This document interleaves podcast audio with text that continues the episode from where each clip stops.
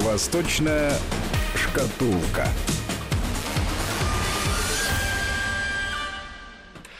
И мы э, продолжаем цикл «Восточная шкатулка». Здесь в студии, естественно, автор и ведущий этих программ Алексей Маслов, директор Института Дальнего Востока Российской Академии Наук. Алексей Александрович, здравствуйте. Здравствуйте. Мы, э, как будем говорить, естественно, про э, Дальний Восток, в большей степени про Китай, не, не только, насколько я знаю, в этой программе. У вас есть, как всегда, возможность свои вопросы присылать сюда, в эту студию, с помощью WhatsApp и Viber 8 903 170 63 63 8 903 170 63 63. Либо использовать смс-портал, короткий номер 5533, слово «Вести» в начале текста, и ваша смс окажется здесь, если у вас достаточно денег на счете. Вот. Ну и давайте начнем. А, наверное, самое для меня удивительное было сегодня из новостей, которые так или иначе связаны с Китаем. Я сейчас, конечно, не воспроизведу название сингапурского хедж-фонда, а, который изменил свою финансовую политику, но официально заявил, что в связи с угрозой войны между Соединенными Штатами Америки и Китаем они изменяют структуру своего портфеля и выводят значит, в наименее рискованные бумаги, там, в наличные, например, хотя я не понимаю, почему наличные не могут пострадать в случае войны, но это оставим там на совести финансистов. Тем не менее, э, может быть, я не, не, не слышал, но чтобы вот так вот была заявлена причина изменения там, финансового портфеля или там, экономической политики, так откровенно, для меня это впервые. А, во-первых, э, и время времени сингапурские фонды именно так делают. Э, давайте поймем, что такое Сингапур как таковой. Тогда станет понятно, почему они так заявляют. Сингапур – это э, абсолютно классное место для э, двух типов компаний. Во-первых, это холдинговые компании, когда у вас по всему миру вы создали массу маленьких, больших, крупных, самых разных компаний, и вам надо в конце концов собрать их воедино, чтобы ими управлять. И Сингапур – это лучшее место для того, чтобы там сделать холдинг. И второй момент – это все крупнейшие хедж-фонды Азии находятся именно в Сингапуре, потому что Сингапур дает самые оптимальные условия для их существования и послабление по налогам, и если это хедж-фонд еще к тому же считается э, работать с рискованными инвестициями, как в этом случае, вот тогда вообще у него уменьшается и налогообложение, и даже, например, э, государство может его поддержать финансово, да, это, это Сингапур вообще в этом плане чудесное государство, государство, как бы я сказал, сверхкоммунизма. То есть, когда э, не только тебе государство все компенсирует, они, оно тебе может давать больше, чем ты тратишь, если у тебя э, передовые разработки и так далее. И вот конкуренция между этими хедж-фондами в Сингапуре колоссальная, фантастическая, потому что Промышленности в Сингапуре практически нет, то есть никакого реального производства там не существует. Существует только оказание услуг и э, технические разработки на чем базируются весь, э, все сингапурские университеты. И вот каждый фонд пытается найти что-то свое, чтобы каким-то образом выбиться в люди. И э, очередной сингапурский фонд, э, хедж-фонд, очень не мелкий, он говорит, что да, действительно, есть риск войны, вот сейчас мы к, ней, к этому вернемся.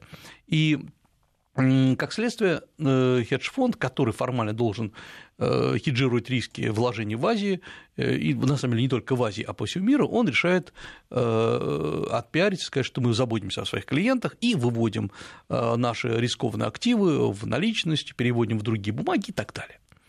Это, собственно говоря, что за... это что они сделали. Фонд ничего не проигрывает, зато может очень хорошо в пиар-поле выиграть. Что вообще происходит и почему угроза войны? И где она может быть?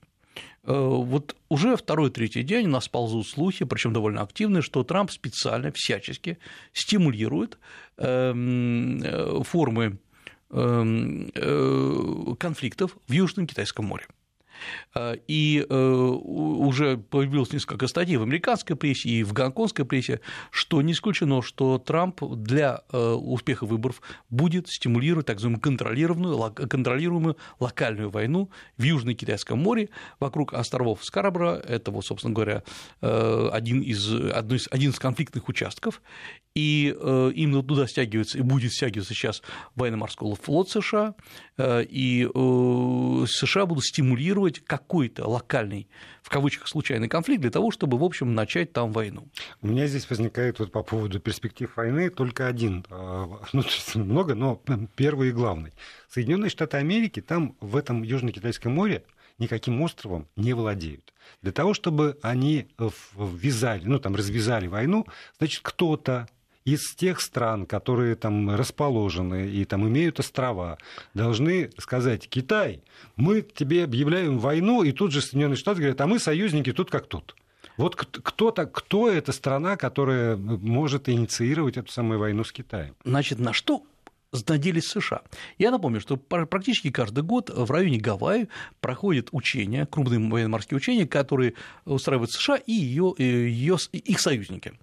А вот в этом году это довольно крупное учение. Я напомню, что на Гавайях находится база Тихоокеанского американского флота, штаб командования, и туда присоединяются чаще всего как раз Филиппины, которые долгое время и были основным союзником США, потому что удобнее всего, э, чтобы флот стоял, американский флот у берегов Филиппин, там же размещены должны быть ракеты, э, которые без труда, естественно, достают Китай, и Филиппины и являются основным э, деятелем, актором вот этим в конфликте с Китаем.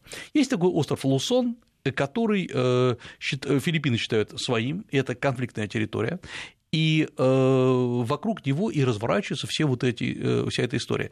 Я думаю, что вообще конфликт вокруг десятков мелких и крупных островов, на самом деле очень мелких.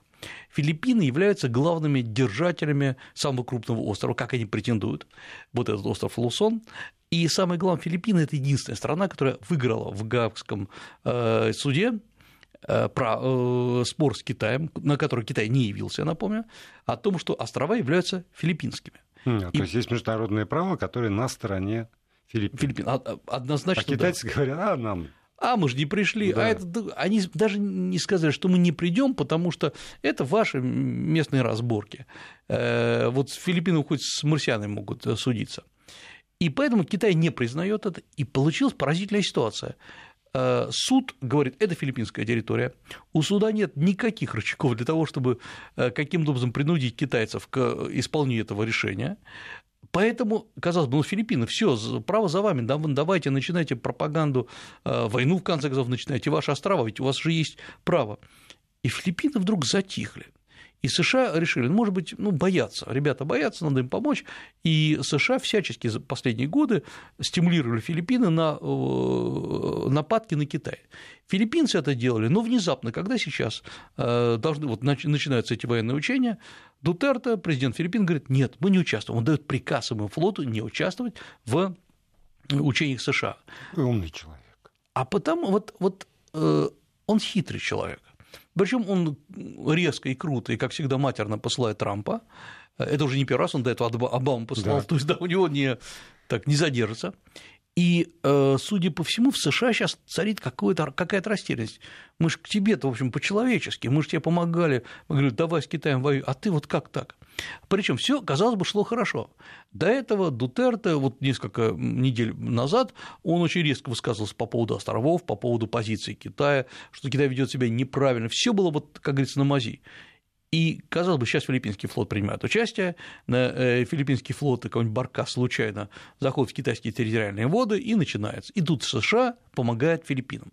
Вот тогда картинка выстраивается. Но Филиппины отказываются, потому что понятно, что Дутерте приказ понять, что из Филиппин пытаются сделать вот этого э, козла отпущения, его подставят. Сам по себе Дутерте мужик очень крутой, но, но не безумец, грубо говоря. И у США сейчас остается немного возможностей, вот как стимулировать этот конфликт. Эм, но уже машина запущена, такое бывает, вот все уже запустилось, и нельзя не стимулировать. И не случайно со всех сейчас сторон идут вот эти вот сведения, что будет локальная региональная война в, э, в Южно-Китайском море. Ну а правда, ну кто, вот если там Филиппины нет, Вьетнам Вряд ли. Вьетнам вряд ли. Ну, э, значит, еще часть конфликта это Бирма, но Бирма вряд ли э, там со всеми даже своими э, могучими вооруженными силами да. будет участвовать. Индия не участвует, понятно, что вообще не про нее. И оказывается, что в целом игроков-то нету на этом поле.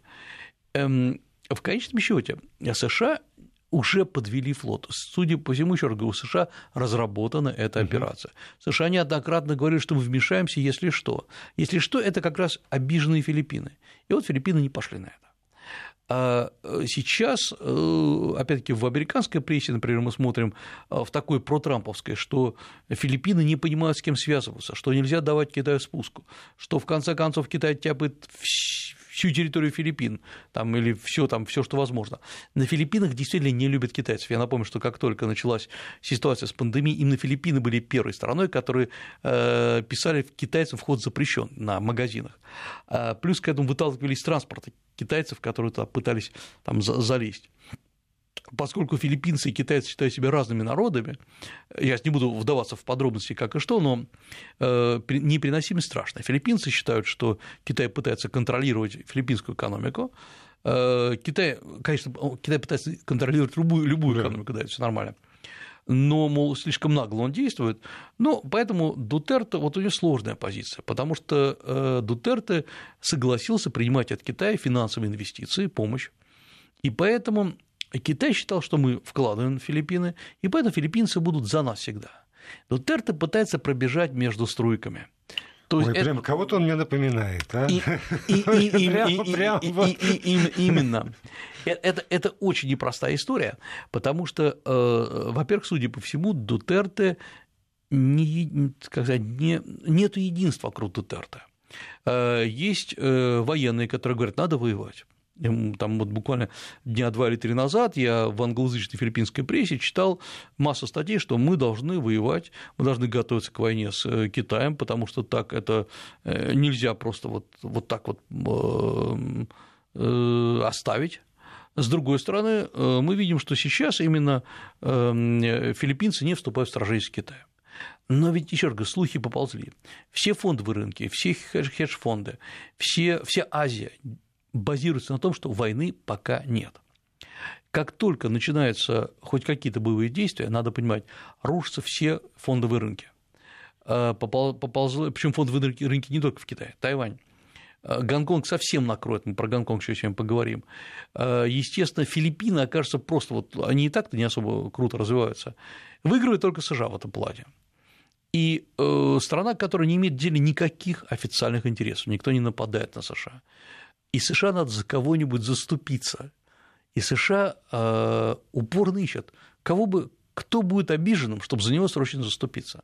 Вот это и есть парадокс, страшный парадокс. Страшный с точки зрения, потому что ищется повод к войне. С одной стороны. С другой стороны, это ситуация, которая показывает, как изменился мир.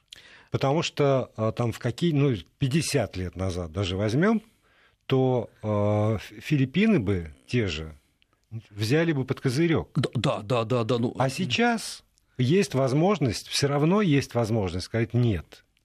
Или, или не говорить да хотя бы, так как бы молчать глубокомысленно и не говорить да.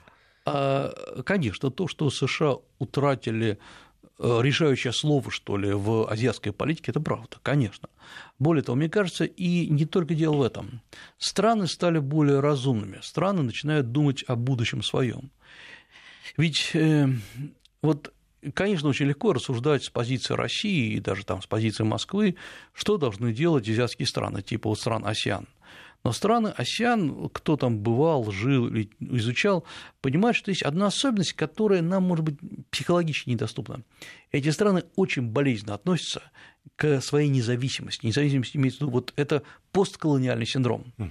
Потому... И, и, и, они воевали за нее. А, они воевали. Они, они жертвы принесли колоссальные да. за эту независимость. Это не просто кто-то пришел и сказал, а теперь вы независимы. Именно. Но причем я напомню, что вот волны португальские, испанские, голландские, потом британские, французские частично, они накатывали на территорию стран АСИАН, Юго-Восточной Азии одна за другой. И э, были войны, правильно, была война. Ведь на этой территории были э, султанаты, были э, католические государства, вот Филиппины, собственно говоря, есть.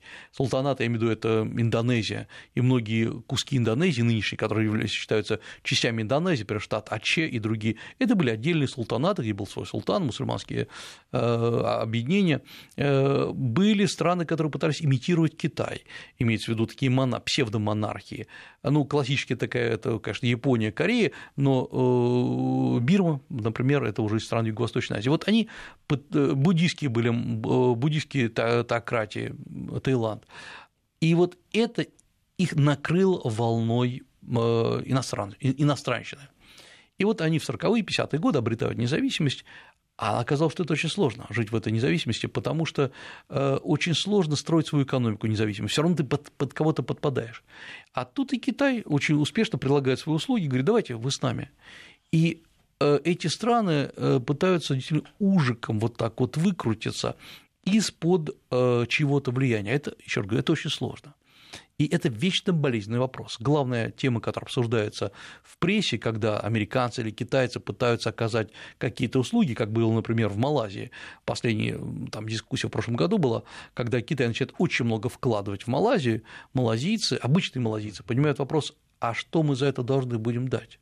Дело-то, мол, не в деньгах, дело в, в, в независимости. И кончился же тем, что Малайзия расторгла целый ряд контрактов с, с Китаем, не взяла из Китая деньги, и хотя они формально были нужны, там строительство дорог, дороги вдоль побережья, Малайзия сказала, нет, пока нет. Вот это вот психологическая история. США там думали, что она закончилась, что можно просто давить. И самое главное, можно предлагать э, деньги и услуги, как это всегда было. Китай, как ни странно, тоже так же думал. Вот позиция Китая в этом плане, она, конечно, отличается от американской позиции, но Китай тоже полагает, что деньги могут решить весь вопрос. Нет, не могут. Потому что есть общественное мнение, есть боязнь, и э, есть даже такое суждение, что, вы знаете, лучше мы пока побудем бедными, но зато будем независимыми потому что приход либо китайцев, либо американцев раскалывает общество. Для Филиппин это еще более сложный вопрос, потому что я напомню, что на Филиппинах основной язык, ну, один из основных языков – это английский. Филиппины очень европеизированная страна, католики, католики, причем с таким с глубоким прошлым, с глубоким пониманием католицизма, это не какой-то, какая-то наносная история, эм, которые, я думаю, филиппинцы чувствуют свою принадлежность к католической культуре, Э, храмы покрывают Филиппины практически полностью. И при этом есть еще масса местных обычаев. И вот, казалось бы, почему, почему США, в принципе, так смотрели на э, Филиппины, как на своих? Филиппины прозападные казались. Более того, долгое время вот этот остров Лусон, о котором я э, упоминал, он был мишенью для отстрелов кораблей США. Вот когда они стреляли, они по этому острову Лусон и полили. Вот, вот такая вот история была. Все, все, все как бы наше. При Маркосе, помните, был такой еще президент на, на Филиппинах, там стояли американские э, ракеты, ракетные установки, нацеленные в том числе на Китай, и вот Филиппины не пошли за США. На мой взгляд, это колоссальный разрыв вот этой, всей этой схемы. А вот э, я, я отвлекусь немножко. Мы с вами неоднократно говорили, что там, э, специалисты по Юго-Восточной Азии, там, да. по, по Китаю и этому региону. Это не самое сильное место, к сожалению, там, массово сегодня у нас. Да. Но у меня такое ощущение, что это не самое такое сильное место в современной вообще западной науке, потому что, э, ну вот судя по тому, что вы говорите, судя по моим каким-то личным впечатлениям, действительно в этих странах происходят за последние, там, не знаю, 30, предположим, лет процессы, можно их сравнивать там западными нельзя, но все равно общество сильно изменилось. Это уже не, не, не то общество, когда можно там купить условно президента или султана mm-hmm. или короля, как угодно, а все остальные, ну, безропотно будут вынуждены что-то делать. Это действительно общество, в которых есть там, может быть, э, отличное от британской, от нашей, слава богу, но своя какая-то демократия. Когда есть там средний класс, когда есть политические партии, когда э, купить купить, надо тогда купить всех. То есть все равно какой-то консенсус в обществе должен возникнуть по поводу угу. цены продажи. А это всегда очень сложно, когда надо покупать огромное количество людей. Это почти невозможно это сделать. И вот э, там, что американская, там, предположим, э, дипломатическая или научная мысль по поводу региона, что, э, ну, не знаю, с Европой вам виднее. Тут, скорее, вот я про вашу оценку. Действительно, не, Запад глобально, там, и мы в том числе, не очень понимаем, как, каково сегодня состояние обществ в этих самых странах? А, я думаю, что, во-первых, специалисты понимают, но их очень мало специалистов, их голос не слышен. Проблема э, в США меньше, у нас больше, голос э, небольшого количества хороших специалистов, в том числе по странам Юго-Восточной Азии, почти не слышен. Есть и другая проблема. Специалистов у нас, например, критически мало, просто настолько критически, что сложно даже объяснить. Э, потому что вот Китай, как ни странно, мы об этом говорим, он сам себя продает. Все люди хотят изучать Китай, связывать, связать свое будущее с Китаем, э, получать деньги, поэтому все идут изучать китайский язык, едут на стажировки в Китай, Китай с удовольствием предоставляет эти стажировки. То есть идет какая-то такая движуха вокруг Китая. Э, многие там подрываются на этом Китае. Сегодня я читал большую статью на, на вполне очень научном форуме, где э, довольно такой серьезный ученый, э, который уехал в Китай работать, пишет, вы 10 раз подумайте, стоит ли ехать в Китай работать, и перечисляет, с чем он столкнулся э, с необязательностью и так далее. Но вокруг Китая идет движение информации. Вокруг эм, стран Юго-Восточной Азии движения информации нет.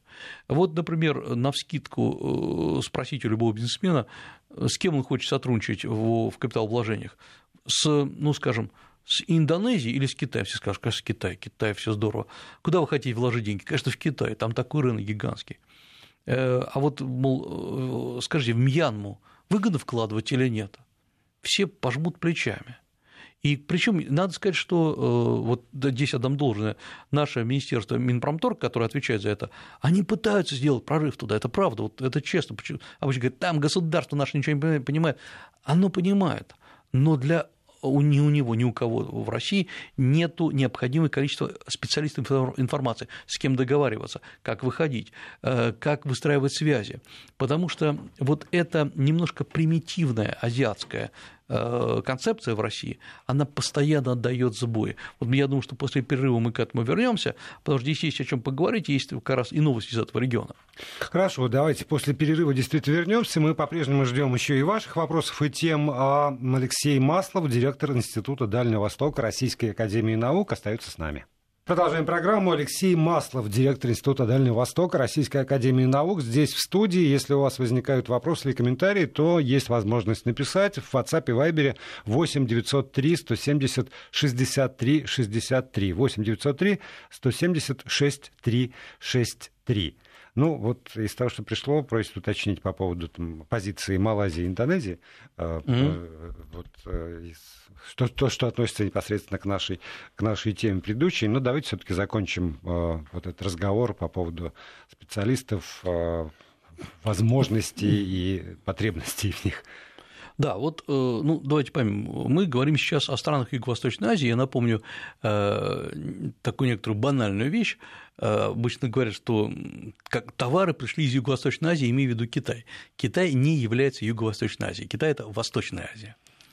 Э, и хотя часть Китая лежит уже там на юго-востоке, но в любом случае Китай – это Восточная Азия.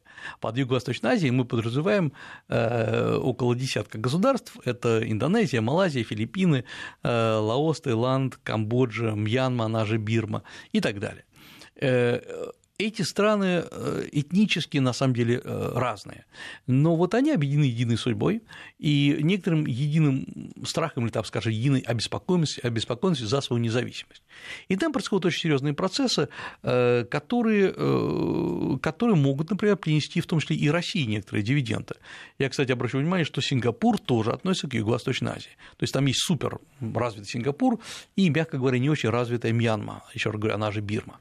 Вот, то спектр очень широк. Что, э, поясню, почему столь важно иметь специалистов вот именно в этой области. Э, Начнем с очень простого. Понимаете, у нас сейчас музыку заказывает тот, кто платит. То есть, грубо говоря, если человек платит за образование, он идет изучать именно то, в чем он видит перспективу. Например, Китай или Япония, которая всегда популярна. Кто видит перспективу в изучении Филиппин или Таиланда?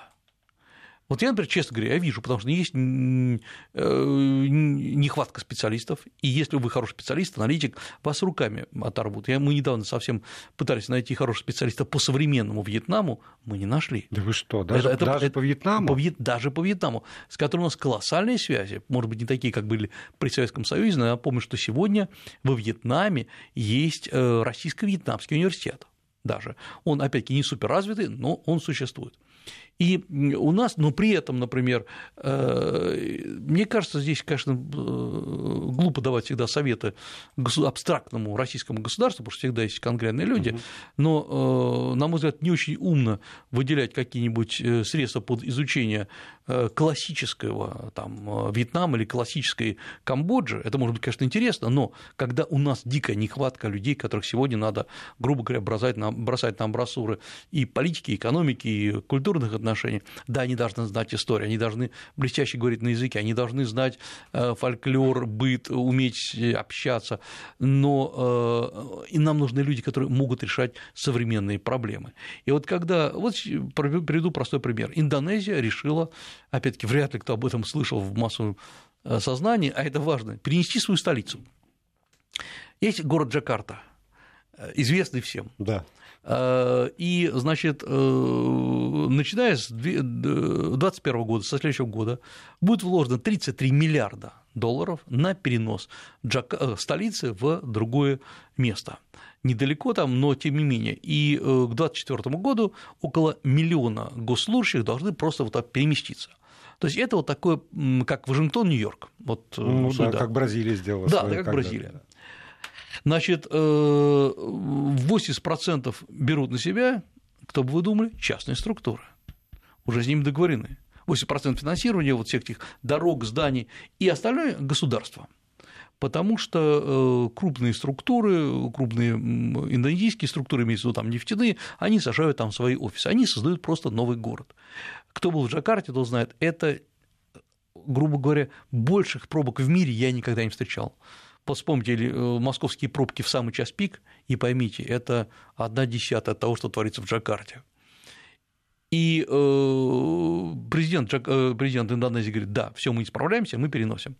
Э, добро пожаловать любому бизнесу, потому что мы, там нужны нам новые университеты, там нам нужны новые специалисты, нужна новая инфраструктура, нужны новые специалисты по градостроению. Добро пожаловать. У нас деньги есть, мы выделяем под это дело. Нам нужны рельсы, нам нужны скоростные железные дороги, в том числе локальные, которые перевозят вот в рамках города. Нам нужно вот это надземное метро, привет всем московским строителям и так далее. И что вы думаете, что россияне то стремились? Я думаю, что они просто об этом не слышали. Вот как ускользают контракты. Но тут же пришли китайцы, которые внимательно читают индийскую прессу, потому что у них есть свои специалисты, которые сказали, мы готовы. У нас есть и это, и да, это, у нас и есть, это. да, вот, да, мы готовы участвовать. И, да, и, да. и вот э, в принципе, да, Джакарта застраивалась абсолютно не, неправильно. В 60-е годы вообще ее заполнили разными памятниками, такой постсталинский, сталинистский стиль. Но в любом случае, э, да, жить там невозможно. И э, мы просто упустили. Это вообще где-то в, тысячу, в тысячу километров от Джакарты переносится э, столица, но еще раз говорю, мы упускаем очень хорошие контракты. И таких вещей я могу перечислить десятки, вот по каждой стране, по Малайзии, Индонезии, Филиппин, э, э, потому что, да, вложить в Китай теоретически можно, но вы попробуйте там конкуренцию выиграть с китайцами. Да, но в, в той же Индонезии тоже придется вступать в конкуренцию с теми же китайцами, в частности. Да, но это э, мы можем сыграть на том, что индонезийцы боятся и недолюбливают китайцев. А. Конечно, да, потому что вообще считается официально, что в Индонезии проживают, они называют разные цифры, там 2% или 3% китайцев. Но Индонезия – та страна, которая время от времени китайцев в прямом смысле режет. Э, и э, время от времени устраиваются либо э, столкновения с китайцами, проходят столкновения. В 70-е, 80-е годы многие китайцы сменили свои имена на индонезийские и чтобы их там не трогали. И в реальности их значительно больше, может быть, 11%, может, 12%, и они контролируют экономику. И очень интересно, я как-то у меня была встреча, ко мне на встречу приходит, в гостиницу приходит индонезиец, с которым я должен был поговорить, я не говорю на индонезийском по понятным причинам, а он говорит на очень ломаном английском. Но мы сидим вот как-то переговорим, я на него смотрю и начинаю с ним говорить по-китайски. Он жутко перепугался, огляделся в разные стороны, но потом понял, что от меня уж точно угрозы не исходит, и пришел на абсолютно родной китайский язык. И я говорю, а у него индонезийское имя такое там бесконечно протяжное, с трудом произносимое. И я говорю, ты китаец? Он говорит, ну, родители мои китайцы. Я говорю, ну, значит, ты китаец? Он говорит, а я индонезиец. Я говорю, ну, ты мне-то не рассказывай.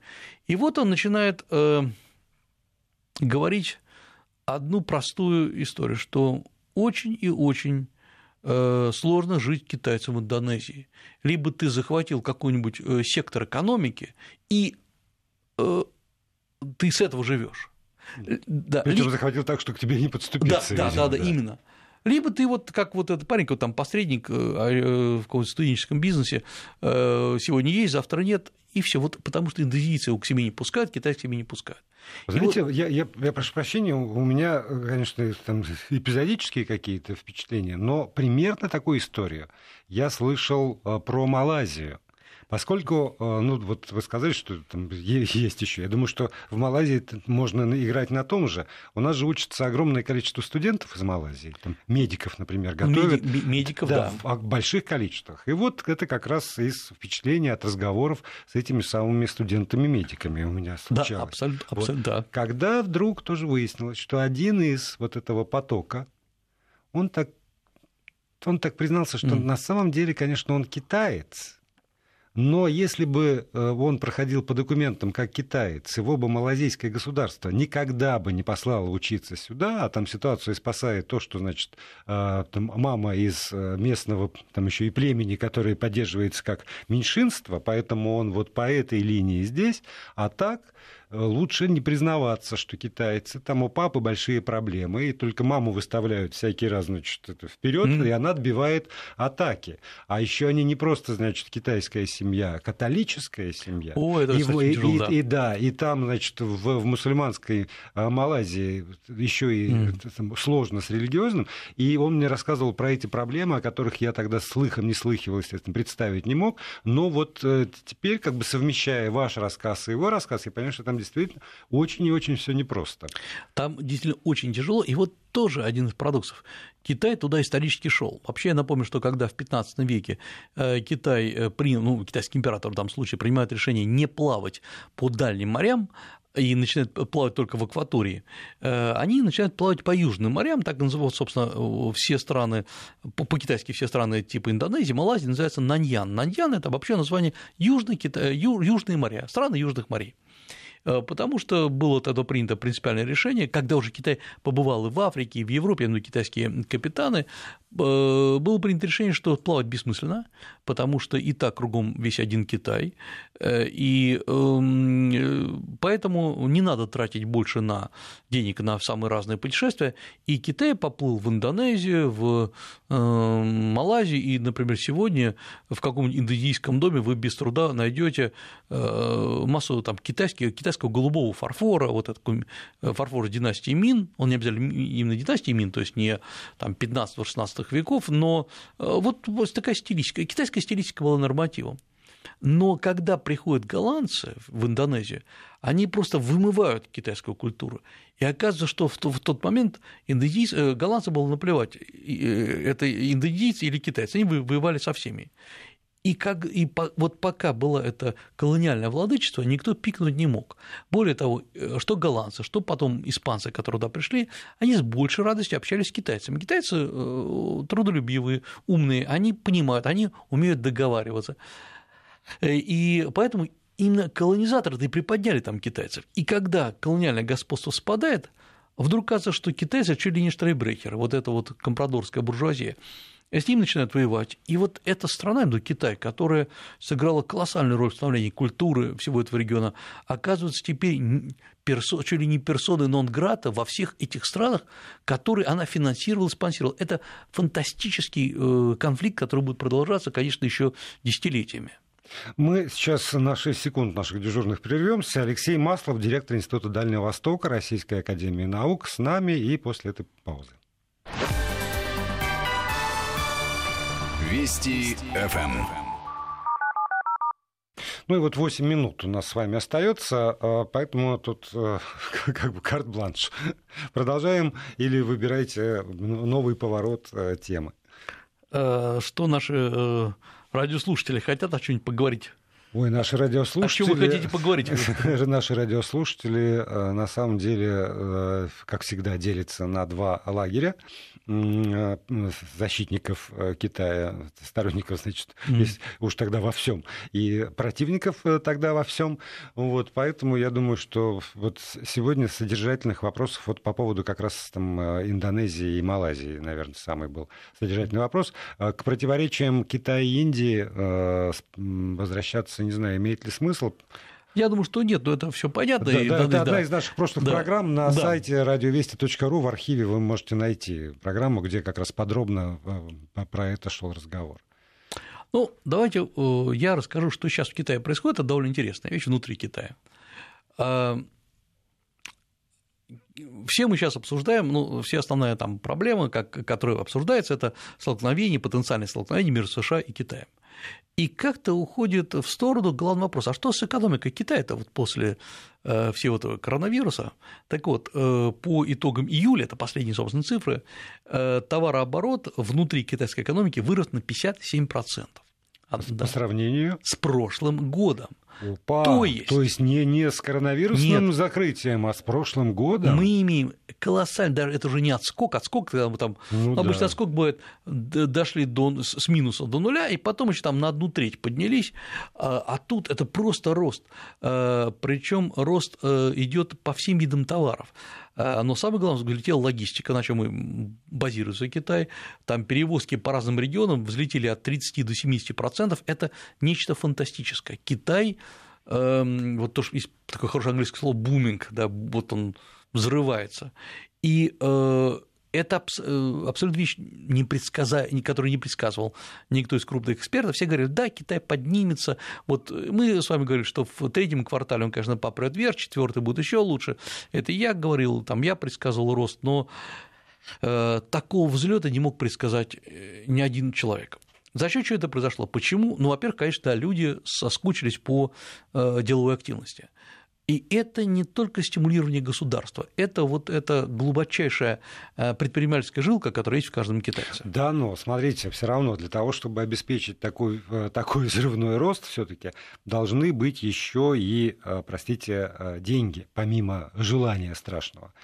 Весь мир говорит почти без исключения о том, что у всех практически, ну, за исключением там, самых богатых, да. упали доходы, когда люди там, э, изменили свое финансовое поведение зачастую. И э, там и сейчас крикнуть клича, давайте вот мы тут увеличим наш внутренний товарооборот на 57% к прошлому году. Так Дело не пойдет, да. тухлыми яйцами закидают. Ты, ты скажешь, а ведь с ума что ли сошел? На какие шиши? А откуда тогда, простите за грубое слово, шиши у китайцев для этого? Э, Государство забросило ликвидность в экономику. Ведь то, что сделало э, китайское государство, начиная с марта, вот когда уже было понятно, что коронавирус будет побежден, но еще он не побежден окончательно, э, Китай ежемесячно наращивал количество ликвидности, проще говоря, денег в карманах на 10%. Это очень много. Это, раз говорю, это очень опасная история, потому что можно так нарастить, что инфляция пойдет. Но Китай, э, он рискнул, потому что вместе с ростом рынка должна, должен пойти и рост промышленности. Китай, китайское правительство хорошо знает психологию своих граждан. Ведь, понимаете, э, почему российское правительство не так не делает? Потому что, мне кажется, тоже знает психологию своих граждан. Ну, в, в- в вульгарном варианте это звучит так, пропьют. Э, Да, это самый вульгарный вариант, а э, я понимаю, это сложное на самом деле явление, потому что, мне кажется, э, российский предприниматель, средний, я имею в виду предприниматель, он не очень верит в будущее завтрашнего дня, то есть он не очень верит в будущее Своего бизнеса. своего бизнеса, да. частности, Поэтому э, лучше сегодня, лучше сейчас, лучше наличностью. И Э, лучше не крупно, чтобы ни у кого не возникло желания прийти и да, э, сказать, да. что нам, нам тоже нравится. Да, абсолютно точно. А вот Китай сказал, что вот никогда не было, по крайней мере, громко и визуально ощутимо, чтобы кто-то отбирал у част- частного предпринимателя бизнес. Пришла крупная корпорация, отобрала.